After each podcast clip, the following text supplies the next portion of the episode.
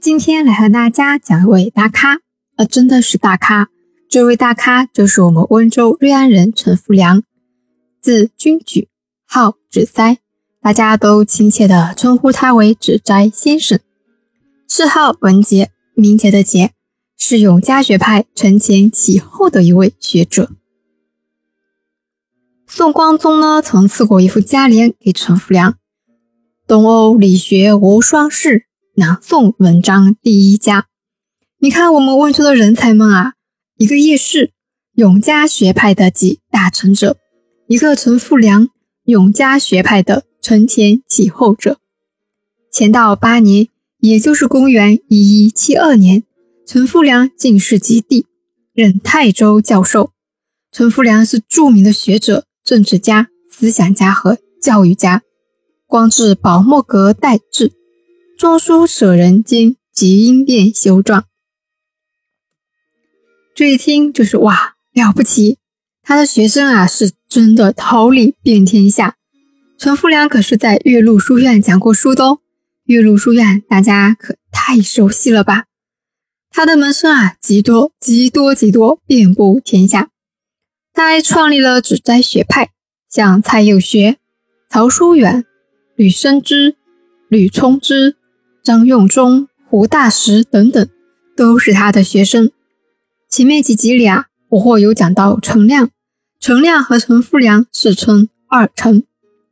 陈复良的著作也多，有《指斋文集》《春秋后传》《左氏章直》《谏院篇》《历代兵制》《八面风》等等作品。他的著作其他不说，《历代兵制》引起了伯获的好奇心。陈复良文人吧。居然写了个兵制，哎，《启海所堂》里对此有记载，而且很有趣。再来说一下八面风，这就厉害了，得到了宋孝宗的积节赞叹，御赐书名，所以啊，流传的很广。什么是积节？就是打拍子，形容对诗文、音乐等极为赞赏的意思。这本书写了什么呀？皇帝怎么这么欣赏呢？此书是陈复良根据历代典籍里所记载的真实史料，把前人的治国方略和自己的政治主张合体一下，以史料为根据，对执政者的思想、施政方针及策略进行多方面的探讨，最后提出自己的见解和对策。Nice，不错，难怪宋孝宗这么欣赏。接下去，让我们来看看《启海所堂》里对陈复良的记载，总共有六条，分别是卷一第二条《陈复良报朱熹书》，第二十九条陈子斋，第三十七条子斋得棒，卷五第一百四十六条子斋与陈义之论诗文，卷六第一百八十七条子斋最爱《史记》传赞，卷十一第四百二十条。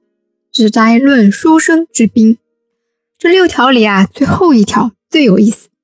我们先来看看最后条，书里第二百页第四百二十条记载：指斋云：“士多为书生不知兵，为书生不知兵，犹为孙子不上数文耳。”